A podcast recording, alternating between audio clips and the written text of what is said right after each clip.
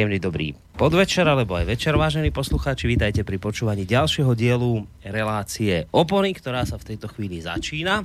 A v rámci ktorej samozrejme vítam tu prítomného pána doktora Ludvíka Nábielka z bansko bystrickej psychiatrie. Dobrý večer vám Dobrý prajem. večer, prajem. No, priznám sa, hneď nejdem chodiť okolo horúcej kaše. Dnes netuším, o čom idete rozprávať, lebo videl som síce ten názov, ale čarovný koberec to neviem. No, to bude o, Borisko. o Aladinovi.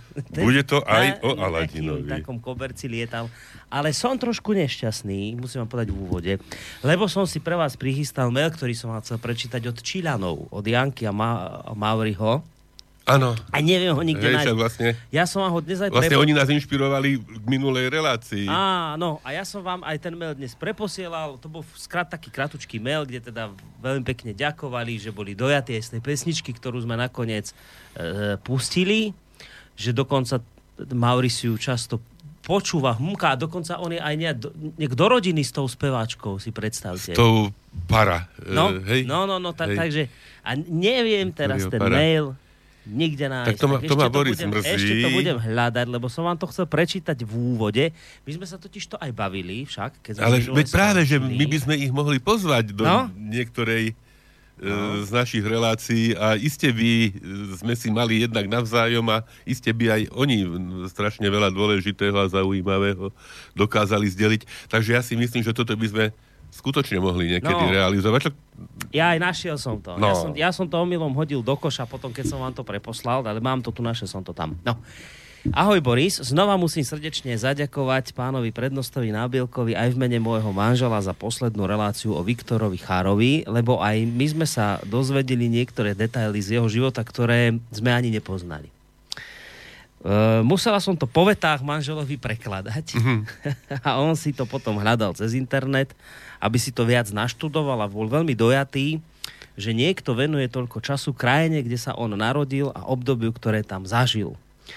Veľmi sa stotožňujeme aj s jeho názormi na dianie vo Venezuele a doslova ste zaklincovali reláciu jednou pesničkou od Violety Para, ktorú si Mauri často pospevuje. A teraz to, to je to Gracia la vida, to la Vďaka, vďaka životu, ktorý mi toľko dal v preklade.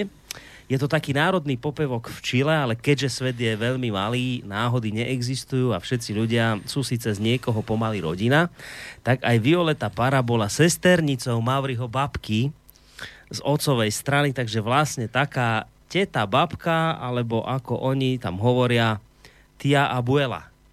No, takže zase ste nás veľmi potešili a mierne rozcitliveli, alebo roz, rozcivili a za to vám srdečne ďakujeme.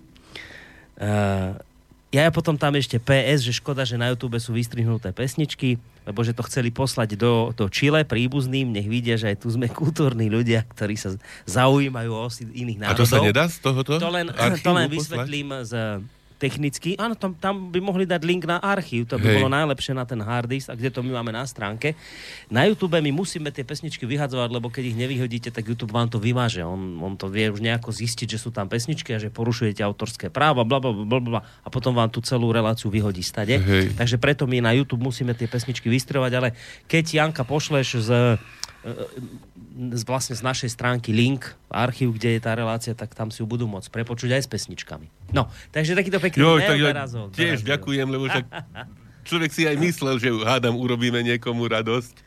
Aj keď nakoniec tá téma vôbec nie je, nie je radostná, keď No. si to tak človek uvedomí. Takže už to vlastne zaznelo, dalo by sa povedať, že také malé pozvanie. Áno. Ak by chceli, tak pán doktor by bol veľmi rád, keby ste zavítali práve do tejto relácie. A ešte hovorím aj s tým, že ja som aj v tom Čile bol, hej, že mám trošičku predstavu. No. Sice nie v tých e, končinách, tých mestských, skorej tam v tých teda južných, divokých a viac menej prírodných, ale no, sme sa tam so synom prechádzali po tom Puerto Natales a sme tam nakupovali v samoobsluhe a tak ako fajn.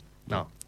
Takže pozvanie odletelo smerom na východ Slovenska. Myslím, že pravili, že tak teraz tam bývajú niekde. Takže už to odletelo.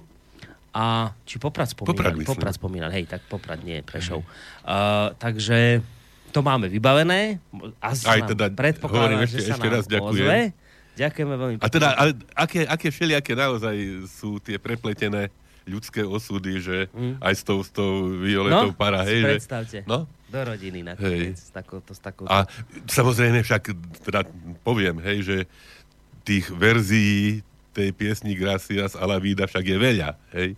A teda vyberal som, vyberala, táto sa mi zapáčila. Táto práve, hej, túto som vybral. Tejto hej, pary. Hej, hej. No dobre, pán doktor, takže toto máme vybavené, túto milú vec. No a hádam by ste nám mohli trošku poodhaliť, čo toto za téma bude, lebo teda my sme, ja som vám to už naznačil pred reláciu, že teda neprišiel som na tom, o čom to bude, vy ste povedali, nemusíš mať Ani, obavu, nie, nie, lebo to, to, to sa, sa naozaj nedalo. To, to sa myslím, že nedalo, naozaj nedalo. A keď teda prezradím, že vlastne e, podnetom k relácii tohto mena a teda tohto celého, celej tejto koncepcie, ktorú som vymyslel, ako to Mira nazvala? Nejako to Mira nazvala nie, nie, nie, skombinovala, alebo ešte, ešte horšie nejak. Ja už asi viem, kde mierite. Hej. Ja už asi tuším. Tak skrátka, podnetom bola, bola obrovská udalosť, hej, však v histórii Slovenska, ktorá sa udiala tento týždeň, že, neviem, či v pondelok alebo v útorok zavítal na Slovensko červenolící cudzinec. A teda, myslím, že strašne, strašne dôležité, že prišiel, lebo myslím, že čím viacej ľudí malo možnosť nejakého autentického kontaktu s tým, čo symboli, symbolizuje vlastne odchádzajúcu éru, tým lepšie. Ja teda verím, že aspoň aj aspoň časť, povedzme, aj tých detí, ktoré, alebo mládeže, e, oblbnutých rôznymi debatnými krúžkami, teda hádam, prišli na to, že s kým a s čím majú dočinenia. Mňa tak napadlo, Boris, vy si nepamätáte, ale niekedy v minulosti fungoval taký obľúbený formát, že beseda s milicionárom tak toto mi asi na tej úrovni možno pripadala tá beseda, však už možno niektorí tušia, že o kom je reč. Mm. Ale každopádne tá, tie besedy s milicionármi poskytovali určite iný a iste intenzívnejší intelektuálny orgazmus, ale dobre, no, tak ale, ale to ešte furt, hej, to len tak, ako, že, ako, ako aké šťastie poskytlo Slovenskú republiku, tak to je fajn. Ale to prepojenie, ktoré ma napadlo, tak to myslím, že e, toto ocení e, iste nie len znalec. A opäť to je jedna z tých relácií, kde si idem urobiť radosť. Mm-hmm. Lebo z hodou okolností červenolící cudzinec vystupuje v slávnej e, knihe ruského autora Lazara Josifoviča Lagina, ktorá vyšla, myslím, prvý raz niekedy v roku 1938, teda ešte e, ešte pred vojnou, druhou svetovou, a dočkala sa potom aj ďalších vydaní, dokonca rozšírených vydaní, aj takých zaktualizovaných vydaní. Niektorí ľudia možno povedia, že to bola tiež taká nejaká trošku e, indoktrinácia, že z toho opačného zmyslu slova, akej sa e, dožívame teraz, e, hej, že sa tam teda veľmi dával akcent na prezentáciu e, pozitív života v socializme, v sovietskom zväze a podobne. Ale tá kniha je rozkošná a túto komentátor český už teraz z tejto doby hovorí, že napriek tomu, keď sa cez túto skutočnosť dokážeme preniesť, tak je veľmi čkivá a zábavná. Kniha vyšla e, v Čechách pod názvom no, Nové príhody starého džina na Slovensku ako čarovný pokrovec alebo lietajúci koberec. A čo je veľmi zaujímavé, tak tú... Nie, čiže toto je to prepojenie. Tú verziu, hej. Mm tú, tú verziu poslednú e, preložil e, zaujímavé e, známy teda aktivista, alebo teda majster slova, poviem rovno, hej, e, Jan Strasser, ktorý však sa významne angažuje skorej v denníku Enteras a v tých e, nie, nie socialistických e, médiách.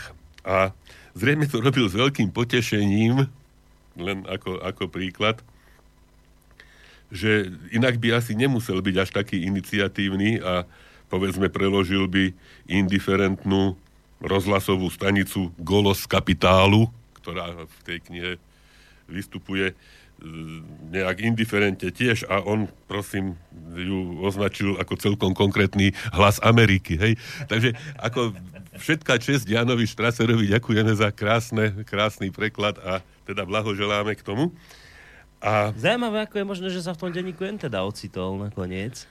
Tak zase zrejme ľudia sa v priebehu svojich životov menia, menia a Aha. mnohí možno často idú aj za takým nejakým možno niečím, čo je pre nich možno užitočnejšie ako, mm-hmm. ako, ako ale zrejme to, že aj za hlas Ameriky iste dostal ocenenie a zrejme aj za svoju aktivitu v denníku N nie je škodný. Ešte jazda pár slov k tomu, k tomu autorovi. Lazar Lagin bol, e, keďže hovoríme, že kniha vznikla pred druhou svetovou vojnou bol teda však účastník Veľkej vlasteneckej vojny, bojoval pri Odese a Sevastopole a vlastne vojnu ukončil e, v Rumunsku v, v Dunajskej flotile. No to je zaujímavé, že hovorím, potom sa tie, tie verzie tej knihy líšili práve, že potom nadobudli počas studenej vojny e, aj takú, takú azda propagandistickú trošku e, propagandistický charakter. Vlastne aj hlavná postava, o ktorej budeme dnes hovoriť v súvislosti s červenolícím cudzincom, je vmontovaná do toho, do, do toho románu až v tejto ďalšej verzii. Volá sa, e, ako je aj tam napísané, Mr. Harry Van Den Dales, Hej, čiže aj to pochádza, lebo je to tak Van Den Dales, hej, že ako podľa Alana Dalesa, šéfa CIA svojho času, hej, že ako pašovali sa tam všelijaké, všelijaké fajné, milé vecičky. No v čom, v čom spočíva podstata celého románu? Poviem najskôr, ako, ako ho uviedol sám autor. V knihe Tisíc a jedna noc je rozprávka o rybárovi. Vytiahol rybár z mora svoje siete, a v nich bol medený krčach a v krčahu mocný čarodejník, džin. Bol v ňom uväznený bezmála 2000 rokov. Tento džin sa zaprisahal, že spraví šťastným toho, kto ho vypustí na slobodu. Spraví ho bohatým, odhalí mu všetky poklady zeme, spraví ho najmocnejším zo všetkých sultánov a navyše mu ešte splní tri želania. Alebo napríklad, a to ste boli krásne trafili, Aladinová čarovná lampa – Zdalo by sa, že je to naskrze nezaujímavá stará lampa, dalo by sa povedať haraburda. Stačilo ju však pošúchať a odrazu sa nevedno, odkiaľ zjavil džin a splnil jej majiteľovi každé, aj to najnepravdepodobnejšie želanie. Stovky a stovky rokov prešli od tých čias, čo sa prvý raz rozprávali tieto rozprávky, no predstavy o šťastí sa ešte dlho spájali s truhlicami napchatými zlatom a briliantmi, s mocou nad inými ľuďmi. Ach, ako len tí ľudia túžia, čo len po tom najbezvýznamnejšom džinovi zo starej rozprávky, ktorý by k ním prišiel so svojimi palácmi a pokladmi. No ale čo keby sa taký džin odrazu dostal do krajiny, kde vládnu celkom iné predstavy o šťastí a spravodlivosti, kde moci boháčov dávno odzvonilo a kde len statočná práca prináša človeku šťastie, úctu a slávu.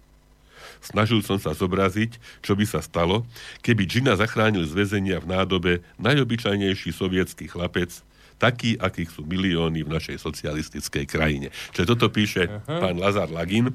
Čiže to je zápletka. Hej, chlapec našiel amfóru, otvoril, vybehol džin, uh-huh. tam je na obrázku, to je ten starček s tými, s tými, s tou dlhou bradou, E, tam sú tí dvaja pionieri, to je Voľka Kostilková, jeho kamarát Ženia. A potom je tam Ame- čo na peniazoch sedí. Leží na, na peniazoch, to je ten americký uh, bankár uh, Mr. Harry Vandendales. Uh-huh. No a pozrime si teda tú epizódu o červenolícom cudzincovi. Uh-huh. Čiže kapitola, sú tu asi sú tu tri kapitoly nie je dlhé. Starček Chotabič a mistr Harry Vandendales. Totiž ten pán Chotabič, ten džin, všelijako sa snažil tomu Voľkovi sa odmeniť za to, že ho zachránil, ponúkal mu karavány, tomu chlapcovi, hej, tomu chlapcovi uh-huh. ponúkal mu karavány, peniaze, bohatstvo a on nič nechcel, lebo žili v inom štátnom zriadení, nie takom, ktoré by e, nejak preferovalo peniaze alebo niečo podobné. Takže vysoko vážený Voľka, povedal po raňajkách Chotabič, ten sa volal Chotabič, alebo Hasan Abdurrahman ibn Chotab, ten džin. A blažene sa vyhrieval na slniečku. Jednostaj poskytujem podarunky podľa môjho uváženia vzácne, i po každým oni nie sú tvojmu srdcu milé. Čo keby sme učinili takto? Ty sám mi rečieš, čo by ste ty i náš mladý priateľ radi odo mňa dostali a ja by som mal obrovskú česť a šťastie hneď a zaraz splniť vaše želanie. Nuž tak mi podaruj veľký námornický ďalekohľad, odvetil Voľka bez rozmýšľania. Ochotne a rád. A ja by som chcel ďalekohľad, ak by to šlo. Ostýchavo sa ozval ženia. Nie je nič ľahšie. A všetci spolu sa vybrali do bazára. V obchode, ktorý bol v maličkej a rušnej uličke, bolo plno zákazníkov. Ukážže mi, o ľúbezný Voľka, ako vyzerajú tie vášmu srdcu také milé ďalekohľady veselo prevravel Chotabič, zrazu však zbledol a zachvel sa ani v horúčke.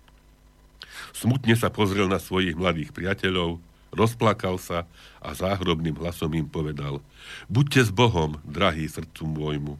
A zamieril si to k sivému, pekne oblečenému cudzincovi, lakťami odtisol okolo stojacích a trepol sa pred ním na kolená. Rozkazujže mi, lebo som tvoj pokorný a ponížený otrok riekol Chotabič, prehltal slzy a pokúšal sa poboskať okraj cudzincovho saka. Nedotykovať sa mňa, skríkol cudzinec lámanou ruštinou. Nedotykovať, lebo ja vám budem rozbiť papuľa. Vy byť jeden zlodej. Vy chcieť ukradnúť môj náprsný taška. To byť škandál. Míliš sa, o pán môj a vládca, odpovedal starček, ešte stále na kolenách. Čakám na tvoje rozkazy, aby som ich vyplnil bez otáľania i bez odporu. Občan, že sa nehambíte v našich časoch žobrať, vyčítavo povedal Chotabičovi predavač spoza pultu. Koľko veľa budem vám zaplatiť za toto nedobrá persten? Cudzinec nervózne pokračoval v rozhovore, čo pretrhol Chotabič. Cena je 10 rubľov 71 kopejok, odvetil predavač. Je to mimoriadná príležitosť. Predávači v bazároch a starožitnostiach už veľmi dobre poznali mistera Harryho Vandendalesa, ktorý nedávno prišiel ako turista a obchodník z New Yorku. Vo voľnom čase pravidelne obchádzal bazáre a starožitníctva s nádejou, že za lacný peniaz získa dajakú hodnotnú vec. Len nedávno sa mu podarilo dostať za pomerne priateľnú cenu pol tucta porcelánových šálok z lomonosovovej porcelánky, a práve teraz, keď pred ním padol na kolená zúfalý Chotabič, informoval sa na cenu rokmi otmavnutého prstienka, ktorý predávač pokladal za strieborný, ale pán Harry Vandendale za platinový. Dostal svoj tovar, strčil si ho do vrecka saka a vyšiel na ulicu. Za ním sa poponáhľal aj Chotabič a pesťou si utieral slzy, čo sa mu prúdmi rinuli po počernavej vráskavej tvári. Keď bežal okolo svojich priateľov, Sotva im stačil prehodiť. Beda. V rukách tohto sivovlasého cudzinca som práve uzrel čarovný prsten Sulejmana ibn Dauda, pokoj im obom. I ja som otrokom toho prstenia a musím nasledovať toho, kto ho vlastní. Buďte s Bohom, priatelia moji. Vždy sa budem na vás rozpomínať s ďakou a láskou. Až teraz, keď sa chlapci nenávratne rozlúčili s Chotabičom, uvedomili si, ako si na neho zvykli. Smutní a bez slova opustili obchod a pobrali sa k rieke, kam sa v poslednom čase takmer denne vyberali na dôverné debaty. Dlho ležali na brehu na mieste, kde ešte len celkom nedávno našiel Voľka machom obrastený hlinený čbán s chotabičom, spomínali si na smiešne, ale milé starcové spôsoby a čoraz väčšmi sa presviečali, že Chotabič bol vlastne veľmi príjemný človek a veľký dobrák. Volka sa obrátil na druhý bok, chcel Žeňovi čosi povedať, nepovedal však nič, ale rýchlo vyskočil a vrhol sa do parky. Hurá! Chotabič sa vrátil! Hurá! A naozaj, chlapcom sa rýchlým, trochu trhaným stareckým krokom blížil Hasan Abdurrahman ibn Chotab. Na pleci sa mu na dlhých remeňoch hompáľali dve kožené púzdra, jedno čierne, druhé hnedé, s veľkými námornickými ďalekohľadmi. Ďalšia kapitola sa volá, že rozprávanie Hasana Abdurrahmana ibn Chotaba o tom, čo sa s ním dialo, keď vyšiel z obchodu. Vedzte, že o, mladí moji priatelia, že je rozprávanie moje neobyčajné a dobrodružstva nevýdané a ja si želám, aby sedeli ste pri mne, pokým vám nerozpoviem a neosvetlím, prečo som tu. I stalo sa, že, červeno, e, že keď červenolíci cudzozemec vyšiel z krámu, poslal preč svoj automobil a sám sa pobral peši, aby aspoň trochu vytriasol sádlo, čo tak štedro objímalo vypasené jeho telo. I vykročil on tak bystro, že to sotva som za ním stačil. Dobehol som ho až na ďalšej ulici i padnúc pred ním na tvár vykríkol som. Prikáž mi, aby som ťa nasledoval, ó, pane môj. On ma však nepočúval a pokračoval v ceste. 18 ráz som ho dohnal, 18 ráz som padol pred ním na tvár a 18 ráz ma on nechal ležať v prachu, zúrivo vykrikujúc. Utekať preč, vybiť stará lúpežník. I kopal on do mňa. I nič som ja nemohol učiniť, lebo v rukách jeho bol Sulejmanov čarovný prsteň i bál som sa vyvolať jeho hnev. Nevedel som však, ako sa zbaviť povinnosti nasledovať ho i nasledoval som ho. No on si myslel, že chcem od neho peniaze i kričal, že nemá ani cent, hoci nebol som žiadostivý peňazí jeho. I bil ma on strašnými údermi, vždy vtedy, keď to nikto nevidel.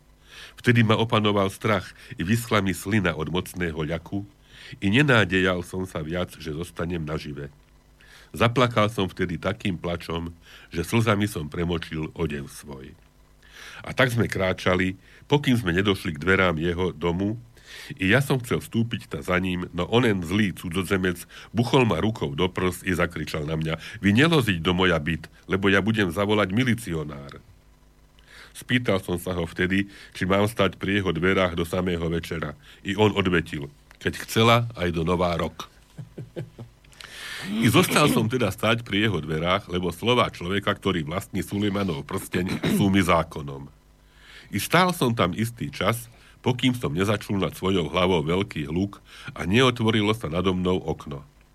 Vtedy som vzliadol nahor a uzrel som, že v okne sa zjavila chudá a vysoká žena v zelených hodvábnych šatách i smiala sa ona zlostným a pohordavým smiechom. Za jej chrbtom uvidel som skrúšeného červenolíciaka i žena sa mu vysmievala. Ach, akú chybu som spravila, keď som sa za vás pred 14 rokmi vydala. Boli ste a celý život zostanete obyčajným kramárom. Božem voj, nedokážete rozoznať mizerný strieborný prstienok od platinového. O, keby tak o tom vedel môj nebohý otec. I šmarila ona prstne na cestu a zaplesla okno, i uzrel som to a padol som v mrákotách, lebo ak niekto hodí na zem Sulejmanov prsteň, môžu sa udiať tie najstrašnejšie katastrofy. Potom som však otvoril oči i presvedčil som sa, že žijem a že sa nestalo na skrze nejaké nešťastie i zaradoval som sa vtedy pre veľkou radosťou, lebo vyšlo mi z toho, že sa môžem počítať za šťastlivca. Vyskočil som na nohy, blahorečiať svojmu osudu, zodvihol som prsteň i náhlil som sa k vám, priatelia moji, zakúpiac vám cestou podarunky, čo ste si želali. A to je všetko, čo vám môžem povedať. Úplne ako v rozprávke, nadšene vykríkol ženia, keď starček skončil svoj príbeh. A môžem sa pozrieť na ten zázračný prstienok? Ochotne a rád. Nastokni, že si ho na ukazovák ľavej ruky, skrútni ho a hlasno vyriekni svoje želanie. Hneď a zaraz sa ti vyplní. To už hej, Opäť sa nadchol ženia, navliekol si prsteň, skrútol ho a nahlas povedal. Hneď a zaraz chcem mať bicykel. Všetci traja zamreli v očakávaní. Bicykel sa však nezjavil. Ženia zopakoval ešte hlasnejšie. Už aj nech je tu bicykel, hneď a zaraz. Bicykel si o tom asi myslel svoje a nezjavil sa. Čo si sa v tom prstene muselo zaseknúť, povedal Voľka, vzal ho ženiovi a začal si ho starostlivo obzerať. Aha, Tuto vo vnútri je čosi napísané, po rusky, povedal a pomary preslabikoval. Kati venuje Vasia Kukučkin. Ďalšia kapitola. Ty istý a Harry Vandendales. Mílica je ľudské, veľkodušne poznamenal Voľka a súcitne sa pozrel na rozpačitého Chotabiča. Napokon je to hádam aj lepšie, že prsten nie je zázračný. A za darčeky ti veľmi pekne ďakujeme. Chlapci sa taktne odvrátili od starčeka, vyťahli ďalekohľady z púzdier a začali sa nadchýňať ich nespornými prednosťami. Chotabič, prehovoril o niekoľko minút Voľka. Tu máš, nože sa pozri, kto to k nám ide? Podal ďalekohľad Chotabičovi, ten však už aj bez ďalekohľadu videl, že sa k ním rýchlým krokom, skoro behom, sťažka odfukujúc, osobne blíži 100 kg pána Harryho Vandendalesa. Keď pán Vandendales badal, že ho pozorujú, spomalil a začal si vykračovať, ani čo by sa nikam neponáhlal, ale si len tak vyšiel na prechádzku ďaleko od pouličného ruchu. Keď podišiel k ním bližšie, vylúdil na svojej cvikľovej, akoby vriacou vodou obarenej tvári, tej najsladší úsmev. Ach, Bože moja, aká príjemný a nečakaný stretnutie. Kým sa tento pán približuje k našim priateľom, kým im tuho stíska ruky, môžeme si aspoň rozpovedať, prečo sa opäť zjavil v našom príbehu. Príčinou je, že pani Vandendalesová mala v ten deň zlú náladu a preto sa rozčúlila a prstienok vyšmarila z okna. Potom ešte chvíľu zostala pri okne, aby si vydýchla. A vtedy ju zaujal starček, ktorý prstienok, čo sa kotúľal po ceste, zdvihol a pustil sa do behu. Videl si to? Obrátila sa k sklesnutému Vandendalesovi. Aký smiešný starček. Schmatol prstienok, ani čo by bol smaragdový a rozbehol sa preč. O, to je veľmi dotieravý dedo, ožil pán Vandendales. Pri, prilepil sa ti na mňa ešte v obchode, vliekol sa za mnou až domov a predstav si, darling, každú chvíľu sa vrhal predo mnou na kolená. Kričal na mňa, som tvojim otrokom, lebo ty máš prsten, čo patrí Sulejmanovi. A ja mu na to, sir, ste na omile, tento prsten som práve kúpil a nepatrí nikomu iba mne. Ale on sa zatiaľ ani mulica. Nie, to je Sulejmanov prsten, je to zázračný prsteň. Nie je zázračný, ale platinový. Nie o páne. Nie je platinový, je zázračný. A robil sa, ani čo by chcel poboskať okraj mojho saka. A v saku, ako vieš, darling, nosím náprstnú tašku s peniazmi. Počuj, vravel som mu, na našej univerzite ma mali za celkom dobrého pestiara a tresk mu po papuli. Uch, ale som ho zmlátil. Ešte teraz sa mi na to príjemne spomína.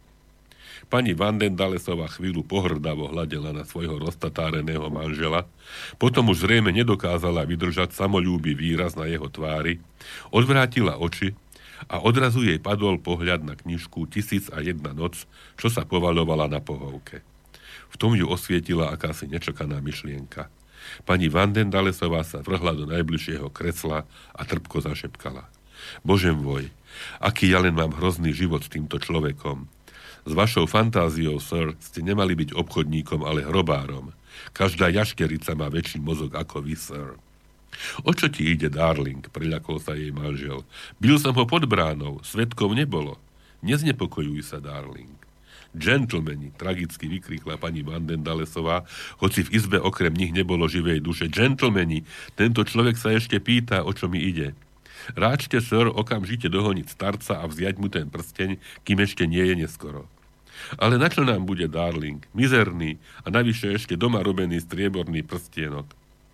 Tento človek ma privedie do hrobu. Tento človek sa ešte pýta, na čo mi bude čarovný prsteň kráľa Šalamúna. Gentlemani, on sa ešte pýta, na čo mi bude prsteň, ktorý splní každé želanie, ktorý ťa môže urobiť najbohatším a najmocnejším človekom na zemi. Ale darling, kde si videla zázračné prstene? A kde ste videli, sir, aby tu v Sovietskom zväze sa človek hádzal pred iným človekom na kolená a ešte sa pritom snažil poboskať mu ruku? Nie ruku, darling, ale sako. Tým skôr, ráčte, sir, okamžite dohoniť starca a zoberte mu ten prsteň. A nezávidím vám, sir, ak sa opaví, opovážite prísť domov bez prstenia. To boli udalosti, ktorým Chotabič a jeho mladí priatelia vďačili za to, že sa pred nimi tak neočakávane zjavil červenolíci manžel strašnej pani Vandendalesovej. Ach, bože moja, aká príjemný a nečakaný stretnutie, volal s takým sladučkým úsmevom, ani čo by celý život netúžil po ničom inom, ako spriatelica s Chotabičom, Voľkom a Žeňkom. Aká nádherný počasie, ako sa vymať. Vďaka za opýtanie o sivovlasý cudozemče, zdvorilo odvetil Chotabič. I ja, i mladí priatelia moji sa tešíme dobrému zdraviu, ktorého aj tebe želáme. Ďakujem, ďakujem a ja byť dobre zdravá. Aká vy byť jeden najpeknejšia chlapec, zaspieval pán Vandendales a pokúsil sa potľapkať volku políci, ten sa však s odporom odťahol. Ja myslieť, ďalej spieval Vandendales a tváril sa, že nezbadal, čo spravil Volka, že vy moc túžiť byť jeden gangster, pravda? Ja v Amerike mať dve syny, ona celú deň hrať sa na bandita a gangster. Ó, ona byť moc múdra, chlapci, ona budeme jeden poriadna americká bankár. Vystihol vhodnú chvíľu a šikovne potľapkal polícii ženu prv, ako sa ten stačil uhnúť. Milá chlapec, vy chcieť byť jeden byť bankár? Už len to by mi chýbalo, nahneval sa ženia a odtiahol sa od Vandendalesa. Čo som padol na hlavu? U nás našťastie nie je Amerika. Ha, ha, ha, faločne sa zasmial pán Vandendales a pohrozil mu prstom. Vy mňa robiť do smiecha? Vy byť jeden moc veselá chlapec. Ja vám za to darovať jeden moc praktický americký ceruza. Nepotrebujem vašu ceruzu a buďte takí láskaví a dajte mi pokoj, nasrdil sa ženia, keď sa Američan opäť pokúsil poplieskať ho polícii. Máte svoje deti, tie sa chcú stať banditami, tak tie si pleskajte po lícach, koľko sa vám zachce. Ale my nemáme radi bankárov a banditov, jasné? Ha, ha, ha, pán Vandendale sa potešil týmto slovám, ani čo by si bol práve vypočul tie najpríjemnejšie komplimenty. Ja mať v Amerike jeden známa inžinier, ten tiež hovorí, že on nemať rád bankár. On teraz sedieť moc pekne New Yorkská basa. Môžem sa vás volať čo spýtať? Ozval sa náhle Vojka a zo zvyku zdvihol ruku, ani čo by bol v triede. Prečo u vás v Amerike linčujú Černochov? O, zvolal pán Vandendales, vy byť jeden mladá politik, to byť moc dobre. U nás Amerika byť absolútna sloboda. Každá môže robiť, čo chcela. No a černo si to môžu bielým vrátiť, keď chcú. Fuj, aká hlúpa žart, zachmúril sa pán Vandendalec. Vy, ne, vy nikdy netreba tak hlúpo vtipkovať. Negrímať poznať svoje miesto. Tu pokladal za potrebné sa zasmiať a prerušiť debatu na túto chúlostivú tému. Vy byť jeden moc milá starý človek, oslovil Chotabiča, aby previedol rozhovor na inú kolaj. Ja mať dúfanie, že vy a ja byť najlepšia kamarátka. Chotabič sa mlčky uklonil. O, zvolal Vandendale s predstieraným údivom. Ja vidieť na vaša palec jeden strieborná persten. Budete vy mne dať pokúkovať to strieborná persten? Ochotne a rád, odvetil Chotabič a vystrel k nemu ruku s prstenom. No namiesto toho, aby sa pán Vandendales pokochal prsteňom, prudkým pohybom ho strhol Chotabičovi z prsta a okamžite si ho nastokol na svoj mesitý prst, čo sa ponášal na nedovarenú klobásku. Ďakujem, ďakujem, zakrčal. A jeho už aj tak dosť červená tvár sa tak naliala krvou, že Chotabič sa zľakol, aby pána Vandendalesa náhodou netrafil šlak. Kde vykúpila ten persteň? Myslel si, že starček bude klamať a že urobí všetko možné preto, aby mu ten prsteň nevrátil. Pán Vandendales ošacoval pohľadom denglavého starca, stojaceho pred ním a oboch chlapcov sediacich obďaleč a odhadol, že ak dôjde k bitke, bez problémov si s nimi poradí. Na jeho prekvapenie však Starčekovi ani, ani len na um nezišlo klamať. Pokojne povedal, nekúpil som ten prsteň. Zdvihol som ho na ceste pred tvojim domom. Je to tvoj prsteň, o sivovlasý cudzozemče. Ó, nadšene skríkol pán Vandendales. Vypiť jeden moc poctivá stará človek. Vybiť za moja milovaná sluha. Keď chlapci počuli tieto slova zachmúrili sa, nepovedali však nič. Zaujímalo ich, čo bude ďalej. Vy mne pred krátka čas furt a stále vysvetľovať, že toto persten byť jeden zázračná persten. Ona naozaj bude splniť každý jeden želaní? Chotabič prikývol. Chlapci vyprskli. Pomysleli si, že Chotabič sa rozhodol, že si z tohto nepríjemného Američana vystrelí a pripravili sa na veselé divadlo. Ó, povedal pán Vandendales, ďakujem, ďakujem. Vy mne vysvetliť, ako ja používať táto jedna zázračná persteň. Ochotne a rád o najčervenolícejší z cudzozemcov, odvetil Kotabič a hlboko sa uklonil. Uchopíš zázračný prsteň, nastokneš si ho na prst ľavej ruky, skrútneš ho a vyriekneš pritom svoje želanie. A ten želanie mne bude určite splniť? Zaiste. Celkom najrozličný moja želanie? Každé. Teda tak, spokojne povedal Vandendales a tvár mal zrazu studenú a jedovatú. Rýchlo skrútol prsteňom a zvolal na Chotabiča. Hej, ty hlúpa stará človek, poď tu. Ty budeš zabaliť dolary. Jeho bezočivý tón rozhorčil volku a ženu. Podišli bližšie a už, už otvárali ústa, aby ho trochu uzemnili, ale Chotabič na nich zlostne zamával a pristúpil k Vandendalesovi. Odpust, že mi, povedal pokorne starček. Nemám vedomosť, čo sú to dolary. Ukáže mi aspoň jeden, aby som vedel, ako vyzerajú. Jeden kultúrna človek byť povinovatá vedieť, ako vyzerať americká dolar. Pohrdavo predsedil cez zuby Vandendales vybral z peňaženky 10 dolárovú bankovku, poučnenou zamával Chotabičovi pred nosom a opäť ju schoval do peňaženky. Dolár je jeden moc kultúrny vec z Amerika a tým pádom aj na celá svet. Vy to moc dobre uložiť do svoj hlava. Chotabič sa poklonil. A teraz, povedal Vandendales, teraz nastal čas začínať biznis. Nech ja mať okamžite hneď 100 tisíc dolary. Lepšie si otvor vrecko, vyprskol Voľka a žmurkol na ženu. Mister si vybojoval zázračný prstienok, Kati venuje Vasia Kukučkin. Nech ja mať okamžite hneď už aj 100 tisíc dolári, zopakoval pán Vandendales. Bol rozčúlený, lebo peniaze sa nezjavili. Chlapci sa dívali na neho s neskrývanou škodoradosťou. Ja nevidieť dolary, kde byť moja 100 tisíc dolári? Zvrieskol hnevom celý bez seba. V tom na neho nevednosť odkiaľ spadlo v rece a Vandendales zamdlel. Kým ho Chotabič kriestil, chlapci otvorili v rece. Jeho plátené boky nadúvalo 100 starostlivo prelepených zelených balíčkov. V každom balíčku bolo, po 100, bolo po 100 10 dolárových bankoviek. To je akýsi čudný prsteň, zašomral Ženka nahnevane. Poriadnemu človeku nechce dať bicykel, ale americkému kšeftárovi pre nič za nič nasype 100 tisíc dolárov. Tu ho máš, Kati venuje Vasia Kukučkin. Naozaj je to celé akési pomotané, pokrčil plecami Volka. Pán Vandendale zatiaľ otvoril oči a keď uvidel kopu rozsypaných balíčkov s dolármi, vyskočil, skontroloval jeden balíček, presvedčil sa, že je v ňom presne 110 dolárových bankoviek, spočítal balíčky a zistil, že ich je presne 100. Spokojný úsmev sa však o chvíľku vytratil z jeho cviklovej tváre. Len čo stačil rukami, chvejúcimi sa od zrušenia, zaviazať vzácne vrece, Oči mu opäť nenásytne zahoreli. Tuho si pritisol k vrece k svojej vypasenej hrudi, opäť skrútol prsteňom a podráždene skríkol. 100 tisíc byť málo. Neheň mať okamžite hneď 100 milión dolári. Už a hneď. Sotva stačil odskočiť, keď na trávu duto tresklo obrovské vrece, vážiace dobrých 10 tón.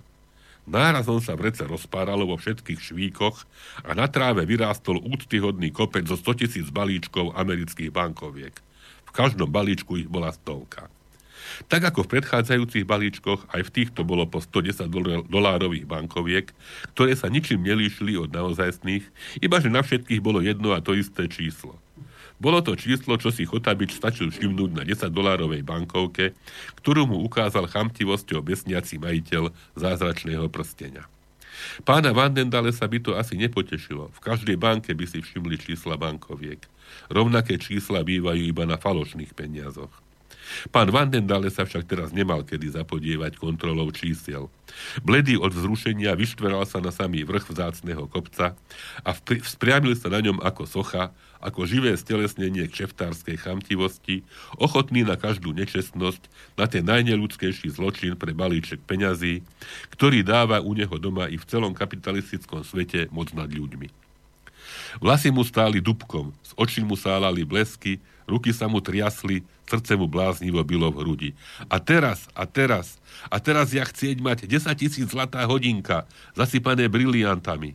20 tisíc zlatý tabatierka, 30, nie 50 tisíc perlová náhrdelník, 15 tisíc stará porcelánová servis, vrieskal už bez prestávky a ledva sa stačil uhýbať pred nesmiernym bohatstvom, čo sa na neho rúť, rútilo. Prečo by tu stať ako jeden pán? Zúrivok skríkol na obďalec stojaceho chotabiča i na volku so ženom, ktorí na ňo hľadeli s neskrývaným odporom. Vy moja otroka, vy byť moja sluha, vy musieť hneď a už zbierať ten veci a uložovať ich na kopa. Chytro, lebo ja vám všetky budem dať boxový bitka. No len pomaly, pomaly, nasrdil sa Volka. Nie ste doma v Amerike a nerozprávate sa s otrokmi, ale so slobodnými sovietskými ľuďmi, aby ste vedeli. Počkať, vy hneď a už byť moja otroka. Hneď a už.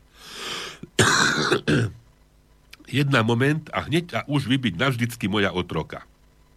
Vandendale skrútol prsteňom a začal vyhrážať spotenými pestiami.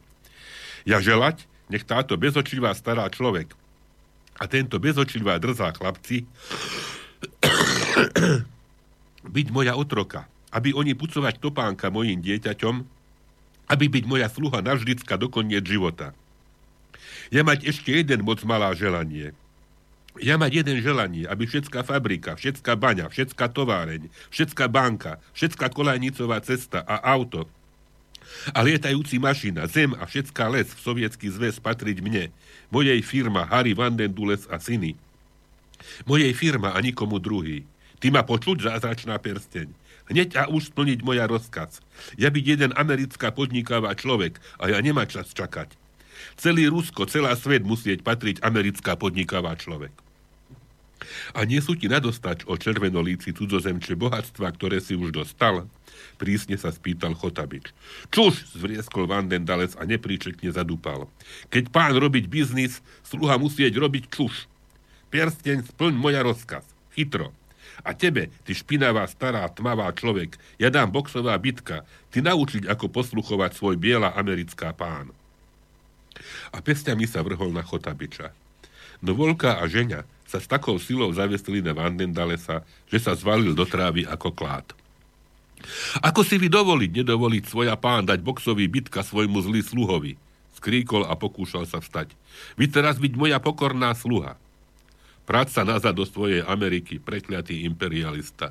Skríkol na ňo zadýchčaný Voľka. Von z našej krajiny. Nech tu po tebe nezostane ani smrad. Marš odtiaľto. Nech sa stane, drsne potvrdil Chotabič Volkové slová a vytrhol si z brady štyri chlpky. V tej chvíli, čo by sa podzem prepadli vrecia s dolármi, škatule so servismi, hodinkami, náhrdelníkmi, slovom všetko, čo pánovi Vandendalesovi priniesol strieborný prsteň. On sám sa zrazu začal rýchlo, rýchlo kotúľať po tráve a potom po chodníku, tam, odkiaľ sa ale nedávno zjavil plný nádejí. Po chvíli zmizol v diaľke a zanechal po sebe ľahučký obláčik prachu. Keď sa chlapci zo všetkého, čo sa odohralo, trochu spametali, Volka zamyslene prehovoril. Vôbec tomu nerozumiem. Aký to bol teda prsteň? Zázračný či obyčajný? Zaiste obyčajný, odvetil Chotabič láskavo. Tak prečo potom plnil želanie toho amerického chamtivca? To ich neplnil prsteň, to som ich plnil ja. Ty a prečo? Zo slušnosti o najhlbavejší z junákov. Cítil som sa trápne pred oným človekom. Obťažoval som ho v kráme, domrzal som na neho, keď kráčal domov, Dosl sa ho naunúval, pokým nezavrel predo mnou dvere svojho príbytku i bolo mi trápne nesplniť mu zo pár želaní. Avšak nenásytnosť a čierna duša jeho odvrátili od neho moje srdce. Správne, povedal Vojka. Keď vychádzali z parku na ulicu, Chotabič vstúpil na akýsi okrúhly maličký predmet. Bol to prsteň, Kati venuje Vasia Kukučkin. Stratil ho Vandendales, keď sa kotúľal a usiloval sa rukami zachytiť otrávu. Starček prsten zdvihol, poutiela ho svojou obrovskou tmavomodrou vreckovkou a mlčky si ho nastokol na prsteník pravej ruky. Volka s Chotabičom a Ženkom sa už dávno vrátili domov, ľahli si a zobudili sa až na druhé ráno a Mr. Harry sa ešte stále kotúľal a kotúľal. Na druhý deň ráno, asi 400 km východne od Paríža, zrazil z dvoch cestov do školy 9-ročnú francúzsku Jean Daciuovu akýsi predmet, ktorý sa rýchle kotúľal a pripomínal podľa jej slov vrece tuho napchaté handrami. Asi o 5 hodín neskôr na brehu prielivu Padekale opravoval siete rybár Gaston Charmatier. Obzrel sa na zvláštny hrmot a zbadal, ako prudko dopadol do vody akýsi ťažký podlhovastý predmet, ktorý sa ponášal, ako sa mu zdalo, na hrubo otesaný a hrozne špinavý dubový klád. Šarmatier potreboval drevo na opravu chalupy a tak si spustil čln na vodu, no nech sa však snažil akokoľvek, ten čudný klád dohoniť nemohol. 5 parníkov, čo sa pravilo z Európy do Ameriky so zbraňami a vaječným práškom a tri parníky, čo sa vracali z Európy do Ameriky s americkými dôstojníkmi a vojakmi, ktorí šli na dovolenku, zaznamenali vo svojich lodných denníkoch, že stretli na otvorenom oceáne čudného tvora. Tvor pripomínal veľkého delfína, ktorý však pľul vo vlnách ako ťava a z času na čas zavíjal ako skapínajúca hyena. Je totiž známe, že delfíny nepľujú a nevijú a najmä sa nekotúľajú po vlnách, ale plávajú zväčša pod vodou s papuľou vpredu a chrbtom hore alebo robia kotrmelce. Preto všetkých osem službu konajúcich dôstojníkov pokladalo za nevyhnutné zaznamenať, že to asi predsa len nebol delfín, ale akési iné, vede dosiaľ neznáme zviera. Jeden zo službu konajúcich dôstojníkov dokonca prejavil sklony k vedeckej práci a nazval túto zvláštnu bytosť výstižne, ani sám netušil ako, atlantickým šakalom. Na druhý deň ráno, keď sa manželka pána Vandendale sa znepokojená jeho dlhou neprítomnosťou chystala ohlásiť na milíciu, že zmizol, prišiel spoza oceána šifrovaný telegram. Harry Vandendales, dnes ráno objavený za humnami Wall Streetu, stop. Hrozne zababraný, stop. Ako sa sem dostal, nevie alebo nechce vysvetliť, stop. Dôkladná kontrola v každom prípade dokázala, že nepriletel lietadlom, nepriplával loďou. Stop. Pani Vandendalesová, nech sa okamžite vráti domov. Stop. Dobrá poviedka. No tak toto, to, k tomuto ma inšpirovala tá návšteva slávna teraz medzištátna. si celý čas predstavoval toho Pompea pri tom. Áno, veď. Ako, no, mo, môže človeka nenapadnúť, keď toto má prečítané, takáto súvislosť. Povedzte, Boris. No? Zahráme mu niečo? Zahráme mu, zahráme mu, tak pochopiteľne, ruskú pieseň Bubličky, ktorá vznikla v období práve niekedy v te, viete, bola nová ekonomická politika, Leninová, vlastne s prvkami trhového hospodárstva v sovietskom plánovanom tomto v 20. rokoch minulého storočia a vtedy práve vznikla pesnička Bubličky. Teda to sú také tie praclíky ruské, čo, čo sa teda predávajú a toto spieva Ivan Rebrov, tak toto pošleme Pompeovi na cestu, ale ešte mu pošleme aj ďalšie. tak Dobre. na to.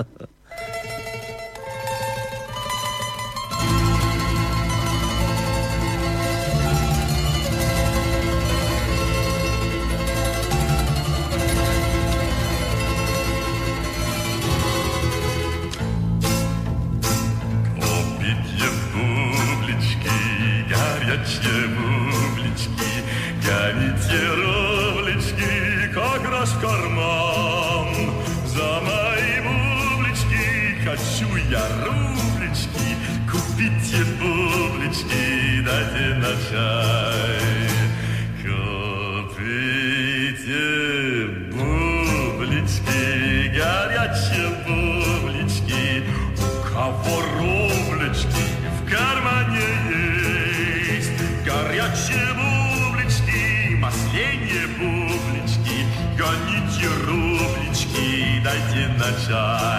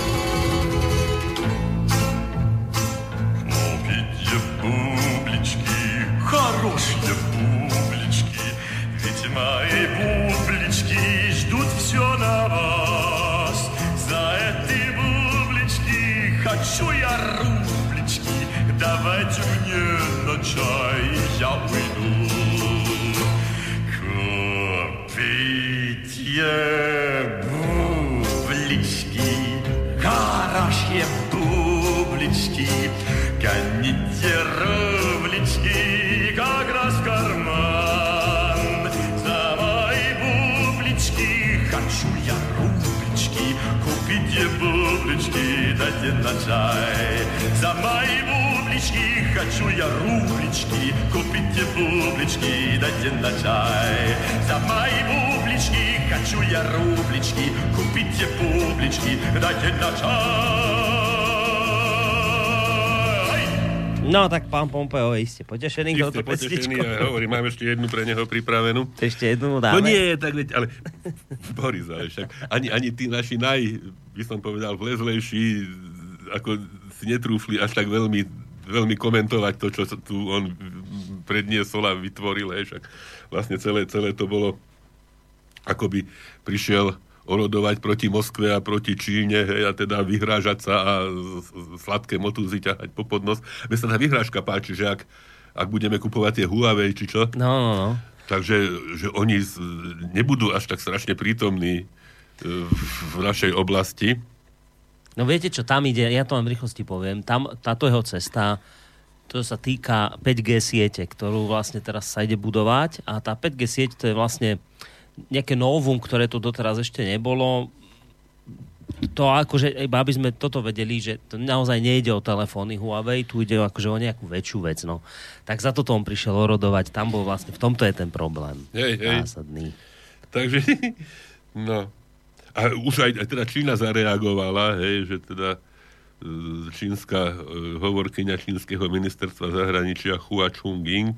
Pozorne sledujeme návštevu ministra zahraničia Pompea v krajinách strednej a východnej Európy a vyjadrujeme znepokojenie v súvislosti s jeho výrokmi. Zdôraznila, že zásadný rozdiel medzi Čínou a USA spočíva v tom, že zasahovanie do vnútorných záležitostí iných krajín nikdy nebolo politikou Číny a podotkla, že jediným cieľom USA, ktoré prichádzajú s rôznymi obvineniami proti Číne bez nesporných dôkazov, je nátlak na zákonné záujmy spoločnosti, teda zasahovanie do hospodárskych otázok politickými metódami. Teda to, čo ste, Boris, to, čo ste povedali. Hej. A teda Čína považuje podobné opatrenia za nanajvyš pokrytecké, nespravodlivé a nemravné. Zdôraznila a vyjadrila nádej, že americká a iné zainteresované strany budú rešpektovať zásadu slobodnej konkurencie a obhajovať spravodlivé e, obchodné No, prostredie. viete, pri tej 5G sieti tam ide v podstate o to, že ten, kto bude v podstate toto vlastniť, bude vlastniť dáta. Bude mať dohľad. Teraz samozrejme Američania, to je predsa tá demokratická krajina, predsa to sa nemôže takéto niečo odovzdať do rúk nejakému viete, diktátorskému režimu v Číne. Tak len si pripomeňme teda, ako Spojené štáty nakladajú s dátami, pripomeňme si kauzu NSA, ako E, sledujú maily Dokonca kancelárky Merkelovej. Merkelovej, hej, francúzského prezidenta, Hej. všetkých. Čiže, čiže Hej, tu ide o veľa. títo No. ľudia majú dostať dáta do rúk, títo majú mať 5G sieť. Tu naozaj ide o veľa a, no, a, a pošlu takéhoto emisára, hej, no, hovorím ako na besedu s milicionárom. Dobre, dobre ho nazval tak Daniš, ktorý o tomto napísal veľmi dobrý komentár na čo Vrelo, vrelo Hej, odporúčam hej, hej. prečítať, ktorý ho nazval, že obchodný cestujúci No. prišiel. Naozaj. Skutočne taký obchodný cestujúci obehol Európu. Že A neviem, teda- to, to bola plánovaná návšteva, alebo volal ho niekto, alebo ja neviem, že... Tak e, neviem, ale v každom prípade čo viem, že po 20 rokoch, či keď, po koľkých sa tu objavil nejaký taký... však obchodných cestujúcich často aj do zadku kopnú, ale no dobre, no. Tak už sme hrdí, že zavítal aj. prišiel. Že No počujte, ale musíme hrať pesničky, lebo my už máme No pol za chvíľku. No čo, tak čo ešte mu dáme? No tak pošleme mu, teda už sme poslali Rusku, tak pošleme, nepoviem, že čínsku, hej, ale je to z čínskej televízie odobratá. My sme tu už hrali toho chalana, e, ktorý sa volá Dimaš. Pa- Pamätáte sa? to? Takým neuveriteľným, neuveriteľným rozsahom. Aha, tak to viem, viem, viem, viem, viem, viem. A To bolo Tu som. také súťaže. hej, hej, hej. A on teda vlastne dobil, dobil Čínu, dobil e, Rusko, dobil Ameriku, hej, teda svojim, svojim krásnym spevom. A tak som tiež ako rôzne, rôzne piesne hľadal, dokonca mi vrtala v hlave, že pustíme tú istú, ktorú sme už raz púšťali, ale nakoniec som teda našiel e, čínsku e, pieseň o, o kvete, ktorý, ktorý sa volá Jasmín, teda sa pieseň volá Jasmín. A je venovaná, no, zase je, je, je to také ako, však, tak iste nás pán Pompeo nebude počúvať, ale e, hodvábnej ceste, hej, čínskej. Mm, iste, tiež problémovému iste, projektu. Ich, iste ich teší asi rovnako ako projekt Nord Stream 2, hej, že ako majú, majú oni všelijakých trňov v pete a oni, oni nie sú už schopní toto, toto vyriešiť. Možno, možno nejakou, nejakou blbou vojnou, hej, ale ako nemajú na to kapacitu, hej, svet je inde, hej, to aj keď človek vidí toho, toho Dimaša, však pustíme si to hneď, s tou jeho piesňou Jasmín. Mimochodom spievajú ešte s jedným domácim Číňanom, lebo Dimaš je Kazach. Mm-hmm. Hej, to nie je, to nie je Číňan, ani Rus. Spievajú s domácim Wutongom, ktorý hrá, hrá na hudobný nástroj, ktorý sa volá Shenk, šeng, hej, teda pozostávajúci z nejakého takého dreveného korpusu a bambusových trubíc. A no, celé je to, je to nádherné a teda do toho ten Dimašov spev, no nejdem viacej rozprávať, lebo hovoríme, o, teda, že máme málo času. Ja sa práve bojím, že už ani viac nepoviete, lebo pozerám, máme 25, teraz tie hodiny idú trošku pozadu a tá pesnička má tak skoro, no, cez 4 minúty, tak to vyzerá, že týmto to aj ukončíme, pán doktor. No potom prípade ešte povieme, že ahoj. No, tak môžeme, ale už tú tretiu pesničku nezahráme dnes. Si. Tak asi nie, no. No, tak poďme na to. Ale myslím, že ako... Dobre, stálo to za to, nie? No. Tak ale ešte ahoj si povieme Dobre. po pesničke.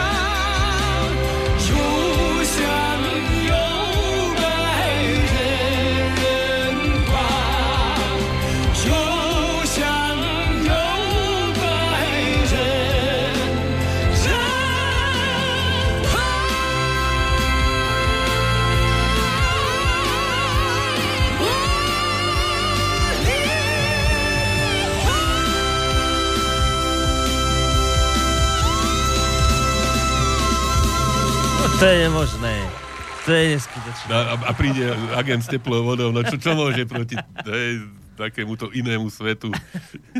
No nič.